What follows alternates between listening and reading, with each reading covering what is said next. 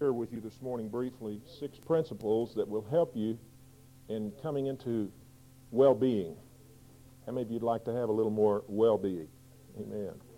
So that, that's you, huh? Well, okay. I trust you were just thumbing, okay. In Proverbs chapter three, this is probably one of my favorite scriptures. In fact, it is in Proverbs in, in the Old Testament, because there's such a marvelous plan here for getting us into right relationship with God to receive from Him. Do you realize that God wants to bless you? You know that. God is not out to punish you. You ever feel punished? He's not out to punish you. He's not out to condemn you. He's not out to beat you down. Some people have their idea about God is that God is just waiting for me to make a mistake so he can yank my arm out of the socket and then beat me with it. That's some people's idea about God. That's not God. That's not the way he is. That's not the way our Heavenly Father is. He loves you, and he wants to bless you. He wants to give you his best. Now listen, let's look at it this way, church. If he was willing for Jesus, his precious only begotten Son, to come into this world and die for the sins of men, is there anything else he'd be unwilling to give? Is there any other blessing that he'd not be willing to give? I, su- I suggest to you this morning for your consideration that when Jesus died for you, he made available everything else that God has. Well, you could have shouted right there because that's good news. Uh, God wants to bless you with everything that he has. We, are, we have been blessed in the heavenlies. God has blessed us prior to creation in Christ Jesus. And because of that, God is now in the process of trying to teach us how to get a hold of his blessings. Now, there are a lot of Christians this morning that do not walk in all that they should have. In fact, I would suggest, J C, that there's probably no one here this morning that's walking in everything that, he, that God wants to give him. Would you agree with that? But I want to be. I want to be in a position, I want to be under uh, the spout where the glory comes out, said the black preacher. I, I want to be there. I want to be right where God can pour it out on me uh, because I believe God wants to do that for me.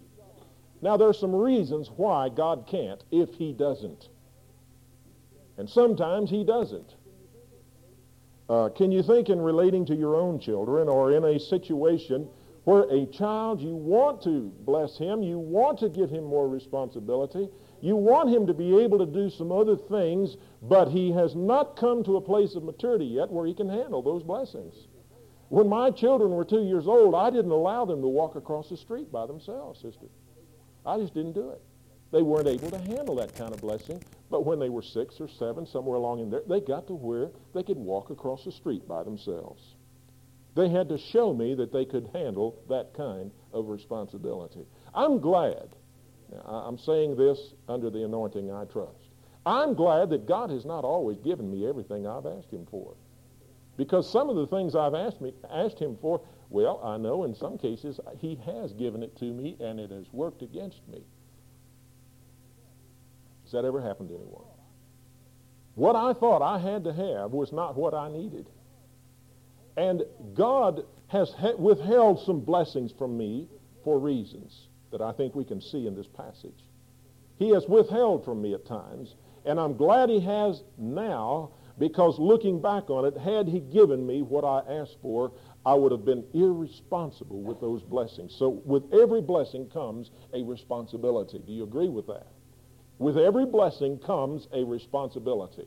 Would you say it with me? From every blessing comes a responsibility. That's the way it is with preachers, and that's the way it is with all the rest of us too. That's the way, but but but God wants to bless you more. God wants to bless you more than you want to be blessed. And I know some of it, I know most of it, man, Lord, I want to be blessed. I really do. But God wants to bless you more. Sometimes people have a, uh, their idea about God is that he's stingy. He's withholding. He doesn't want to bless me. He wants to make me squirm. That's not God at all. I don't believe you can find, I don't believe you can go to the Bible and find that kind of God there. He wants to bless us. But now there, there comes a responsibility with that blessing, and there are six commandments in this passage that if we'll walk in them faithfully, we'll come under, we'll come under the glory, the spout where the glory comes out. Amen? Let's look at them. Number one is found, or principle number one, or commandment number one, is found in the first two verses. It says, "My son, do not forget my teaching." Now that suggests that you have to know his teaching before you can forget it, but once you know it, don't forget it. Uh, I suggest very strongly to you at this point to meditate in the Word of God. I, I know some folks that know a lot about the Word, in fact some preachers that know more about the Word than I do, but I don't consider them, uh, these individuals, to be spiritual. And I think the big difference is not that they know the Word. You can know the Word and not be spiritual. I think that the the way we come to know uh, to, to, into a level of spirituality is when we allow that word to be ingested within our spirit, and then we begin to walk in it. It becomes the normal response, the normal Christian life, like Watchman Nee describes from the book of Ephesians. Let's become the normal Christian. Let's let the normal re- response always be the best one. Do you ever, have you ever made a sudden decision that you regretted later? I think God wants to help us with that. I think that God wants us to make the right decisions when we are pressed for an, a, a decision uh, on an instantaneous notice, that we can come forth with the right word, with the right response, with the right action. Forget not my teaching, but let your heart, let your heart, let the inner man keep my commandments, says God. Let that first response always be the one toward God. Let that first response always be what the one that God wants in your life. How do we do that? Because we have the Word of God in our hearts. We don't forget the commandments of God. Don't forget the commandments of God. And he says the results of that will be length of days. Boy, that's good, isn't it? How many of you want longer days? You feel like you, you could... Uh, have you ever felt like the days were too short? I mean, uh, did last Thursday seem too short to you? It did to me. That was a particularly busy day. I started about six thirty, and I didn't quit until way after ten. It was eleven or twelve, and it was a long day. It was a busy day, and I was commenting to the Lord and to myself, I suppose, on the way to the house, Lord, I wish there were more time in the day. And the Lord reminded me about this, you know. It, he says, don't forget my commandments. Spend a little more time in my word, says the Lord. I, I wasn't supposed to share that with you, but that's what he said. I made myself a promise not to share that with you. Good grief. Length of days. Not only will next Thursday be longer, but your days will be more prosperous, and and you'll have more of them. Amen? You want more of them? You ever feel like it's possible that maybe Christians die too soon? God wants to bless you with long days, not boring days, but days where you can get a lot done. No, no one wants a boring day, but God's going to bless you with long days, length of life, quality of time spent is the way I would interpret that. Amen. What else is he going to do? Oh, I'll tell you what, this is just like Christmas morning. And peace will he add to you. Not only will your days be longer, but they'll be filled with peace. Now, I wouldn't want longer days if they weren't filled with peace, would you? God separated Adam from the Garden of Eden because the tree of life was there, and he didn't want him to live forever in sin. That's right. And God doesn't want me to live forever in sin. I wouldn't want my days to be longer. I wouldn't want to live longer if I didn't have the peace to go with it, because it would just be longer misery. Hello. You want long days, but you want them to be quality days. You want it to be quality time. You want to feel good about yourself, and you want to feel good about what you're doing. And that's one thing that will happen if we forget not the commandments of God. The second thing is found in verse three. Let's read it. It says, do not let kindness and truth leave you. In fact, he goes on to say, bind them around your neck. And if you were to bind a necklace around your neck uh, called, by, uh, called uh, kindness and truth, they would land right over your heart, I suppose. Let kindness and truth be over your heart. Let kindness and truth be a part of your way of living. Paul puts it this way in Ephesians four fifteen. He says, minister the truth in love. We need kindness. That word literally means mercy, or mercy. Kindness, mercy, or grace, if you please. We need the grace of God, folks. If, if God didn't have grace toward me, I would be judged already, and so would you. But he has grace toward me. He, he looks upon me with compassion, but he also looks with truth. God, church, God is a God of justice, and he demands total satisfaction for the punishment of sin.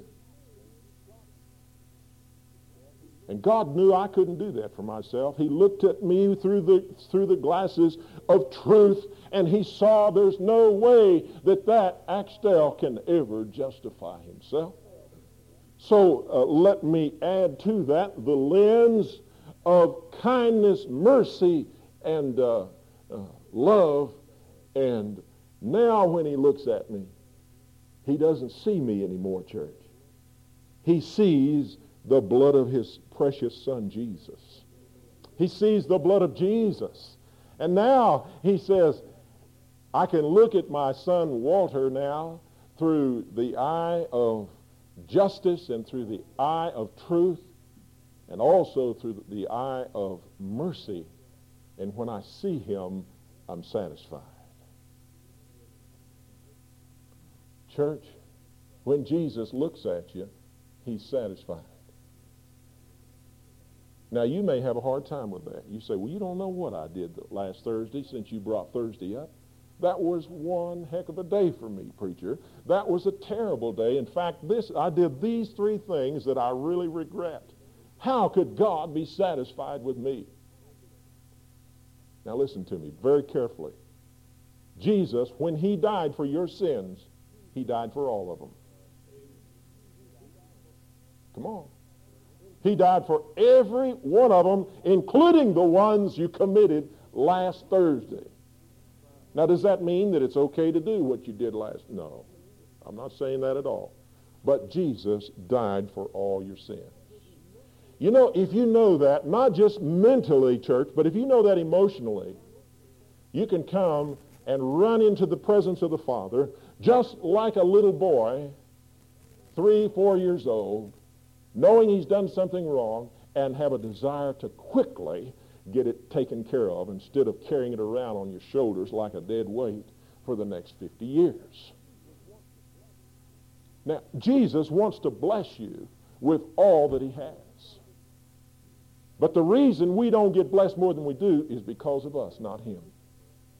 Come into his presence, church, and say, Lord, it's not my brother, it's not my sister, it's not me. It's me, O Lord, standing in the need of prayer. I need to be cleansed today. I need to be justified today.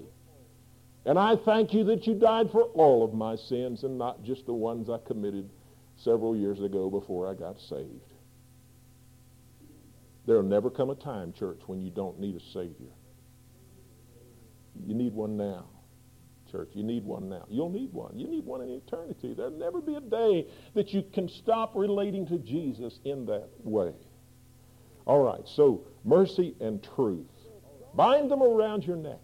And as God has blessed you with these things, that's the, then the way that we're to treat one another, with mercy and truth. Quickly, let's move on. Number three, trust in the Lord. Notice that in verse five. Trust in the Lord. That's what it says. Let's say it together. Trust in the Lord. God wants you to trust in him. Positionally, put your trust in him. Who were you trusting last Thursday when things didn't go well? Was it the Lord Jesus? Did you put your trust in him? I suggest if the day didn't go so well that maybe you were trusting yourself or some other human agency and you forgot about the blessing of the Lord that was yours. Listen here, church. You're a child of the Most High King. He has blessed you with throne rights. God wants us to come into his presence and receive what is ours. Trust in him, it says. Trust is like the little boy that jumps off of the, the, the roof of, of the house that's burning, believing his daddy is going to catch him when he's down there. That's trust. That's faith. But trust is faith in action. It, it says, you say it, I believe it, and that settles it in my heart. Sometimes things don't go so well. Sometimes we have those last Thursdays. But God wants to bring those Thursdays into his presence and sanctify and just and justify. He wants his blood to cover those things too. Amen. What does he say he will do if you will trust him? If you'll trust him in the midst of trial and turmoil and things aren't going well, and if you'll trust him, what does he say he will do? Now, he goes on to say that trusting him means you don't lean on your own understanding. In all thy ways acknowledge him, and he, what? He'll direct the paths of your last Thursdays. He'll make them. Anybody have a bad day Thursday? I keep saying it. Okay, somebody had a bad day Thursday. You know, those days come along, but God wants to be in the midst of it with you. That's fine. You can put your hand down now. Amen. It was a bad day? Okay. Glory. Amen. He wants to get into the midst of that trial. He wants, God wants you to put him in the mix with you and allow him to bring uh, justification and peace and blessing out of it. Now, the enemy may be trying to do something in your life, but you can always remember this, church, that God always means it for good. God always wants to bring something good out of it and bless you positively, even when the enemy is doing something to make your day bad, or try to. All right, so he will direct your paths. Have you ever felt like your life was out of control? Trust in the Lord, he says, and he will bring some sense into it. He'll bring order into your life. If your life is characteristic of confusion, you know, if you're go- always going in the outdoor, God will bring uh, uh, peace into your life, and he'll bring order, and things will begin to, to make more sense to you. God wants to bless you that way. God wants to just give us all a good dose of common sense. Is that okay? Is that all right? I mean, we're charismatics now, and we're supposed to walk by faith, but when he says trust in the Lord, he says he'll direct your path. He'll bring, he'll make sense out of some things that don't make sense. He'll give us, he'll give us... Uh, more brains than we started out with. I believe that. Some of us, you know, well, I won't say that. I, I, uh, I guess I'd need to be at the head of the line if I said it. All right, number seven, or verse seven, here's the fourth principle. Now, what have we seen so far? He says, don't forget his commandments, and he'll make your life long and peace with it. He says, uh, bind kindness and truth over your heart. Oh, I didn't tell you what the blessing was there. You'll find favor and good reputation. Amen. And then the third principle, trust in the Lord, and he will make your paths straight. Number four, do not be wise in your own eyes. And he goes on to say, fear the Lord and turn away from evil. What is being wise in your own eyes? Is there one word that we could use to describe what that is? Being wise in your own eyes. In other words, you feel like you can handle it yourself. What is what is that? What is that? Is there a word? I th- humanism, amen. That's right. It is humanism. I'll tell you what the w- first word that came to my mind there was pride. Did that come to your mind too? Pride. There's one thing that God cannot do anything with, and that's pride. He can't bless you if your heart is proud. If you have a self-sufficient attitude, you know, I don't need anybody. I don't think there's anybody like that here this morning. I don't need the church. I don't need fellowship. Isn't it sad to think that a, that someone can make it on his own? And, and what's more deceptive than that is the person that believes that he and Jesus can make it alone. It's always us and Jesus, church. It's got to be us and Jesus. It can't be me and Jesus. It's got to be us and Jesus. Say amen if you believe that. It's got to be us. It's got to be a corporate. It's got to be community. It can't be just individuals. God doesn't have any spiritual lone rangers. It's us together. Amen. Wise in your own eyes. I can handle this. I can, I can do, I can handle this. I can take care of this. I can pay these bills. Hello? That got personal, didn't it? I can handle this problem at work. If you think you can fix the fix, if you think you can fix what's wrong, God will fix another fix that you cannot fix, church. Sometimes he just wants you to trust in him, not in yourself. He just got through saying, church, trust in me, trust in the Lord. Then he says, trust not in yourself. Does that mean I throw all my common sense that I just received a minute ago? Do I throw all that out? No. But God wants to sanctify common sense. He wants to bring his justice and his mercy and his wisdom and his pleasure into that for my benefit. And then I'll respond in the tough situations the way he would. Amen.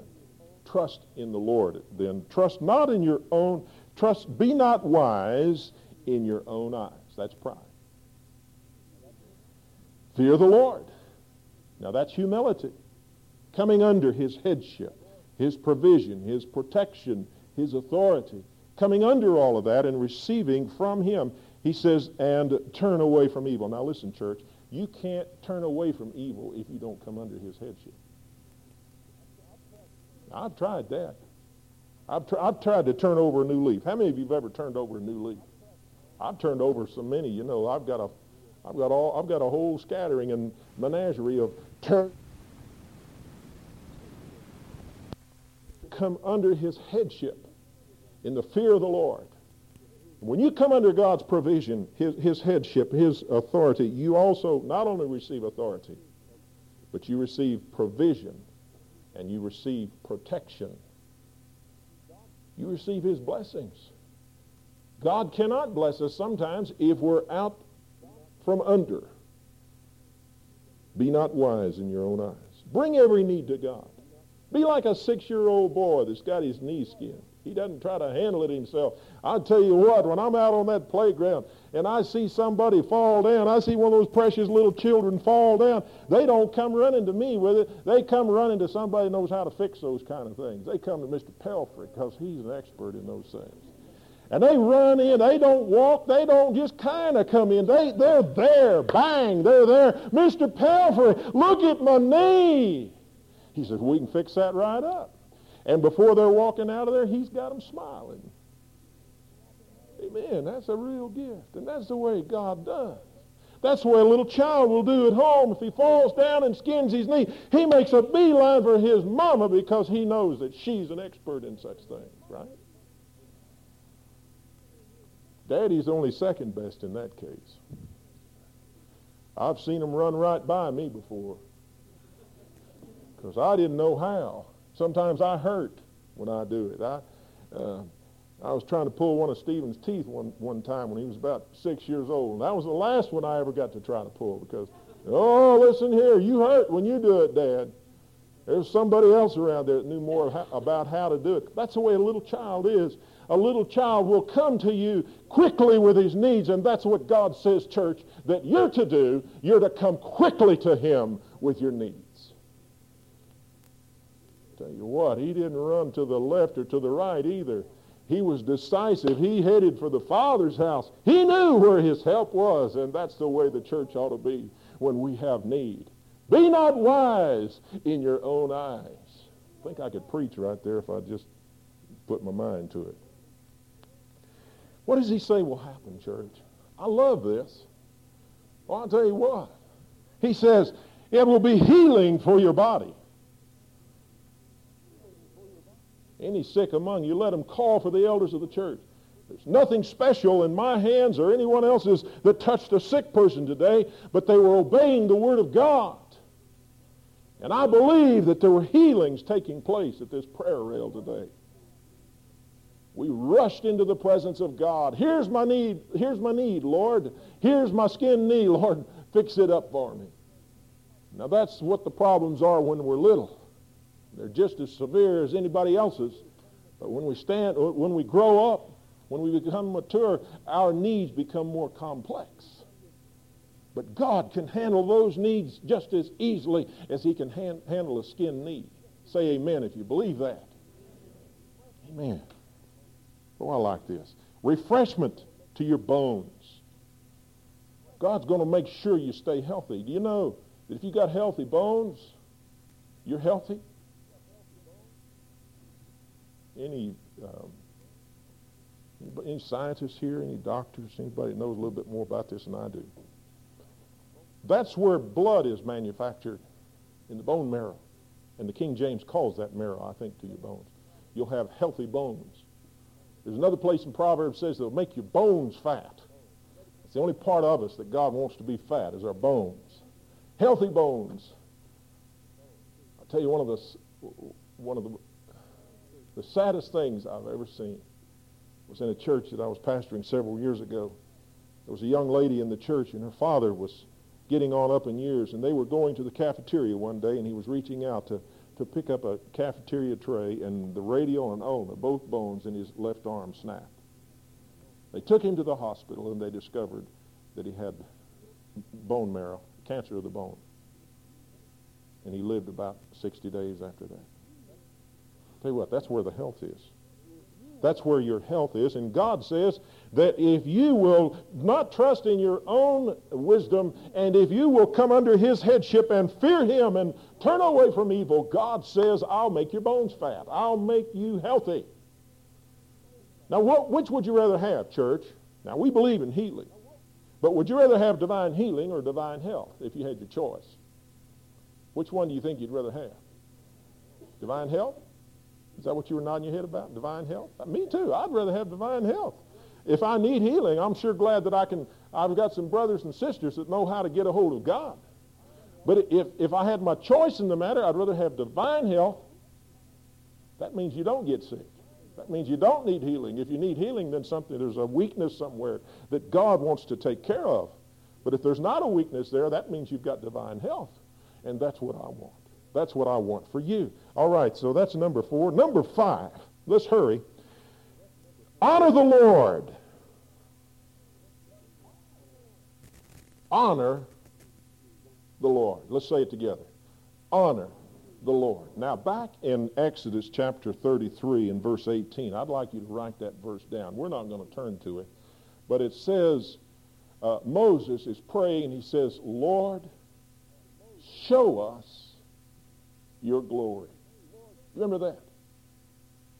He says, Lord, show us your glory. I remember when Campbell Macalpine was here, he, he had us marching around Zion, sh- seeing the glory of God.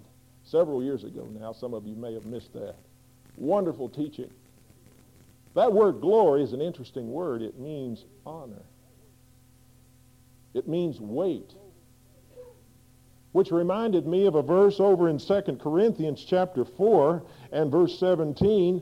God is, uh, th- that our light affliction now, our light affliction now is going to be like peanuts compared to that eternal weight of glory. Amen. Church, that's shouting ground. God is going, God is going to give us his eternal weight of glory. And what it's saying right here is that we can do the very same thing to God. There's only one group of people that can give glory to God. Everyone else, he gives glory to. But there's only one group of people that can give glory to God. You know who it is? It's the church. when you honor the Lord. Now listen to me, church. Here's where some people uh, get the, the blessing uh, spout turned off in their life. They say, when, when God, you see, when God wants to bless you, more than likely he's going to use someone to do it. Have you ever seen dollar bills floating out of the sky if you needed money? It doesn't do that, does it? I mean, they don't just come falling out of the sky uh, unannounced. That would be wonderful. Sometimes uh, you'll come you'll come home one day and bless the Lord, there's going to be six bags of groceries there on your front doorstep, and you're saying, oh, praise God, thank you, Jesus. You did that. But they came from M-System. And God appointed someone to go to M-System and get them and bring them to your house. Oh, the Lord gave me this car. That's not telling all of it. God used someone to do that. The Lord gave me this suit, or the Lord gave me this. Yes, that's true, but God used human instrumentality to get the job done. Now, what happens in our lives sometimes? We need, church, we need a good lesson in how to honor the Lord. Someone comes up to you and says, the Lord says for me to give you this. What's he trying to do? Jesus said, inasmuch as you've done it unto the least of these, my brethren, you've done it unto me. When someone comes up to you and says, here, I, I think I'm supposed to give you this one hundred dollar bill. I, I want you to take it and use it because I, I, well, God just said to. What's he trying to do? He, he's trying to bless you, but what's he trying to do to God? He's trying to honor the Lord. Anytime you give something to someone, you're trying to honor the Lord. Can you see that? Do you see that? All right. What happens if you say, oh, no, you, you can't do that. You know, you can't, you couldn't do that. I wouldn't want you to. You need that. You need to do. Here's where I learned this lesson. I was preaching a revival meeting up in southeast Oklahoma. And the preacher took me to a home that had about nineteen kids.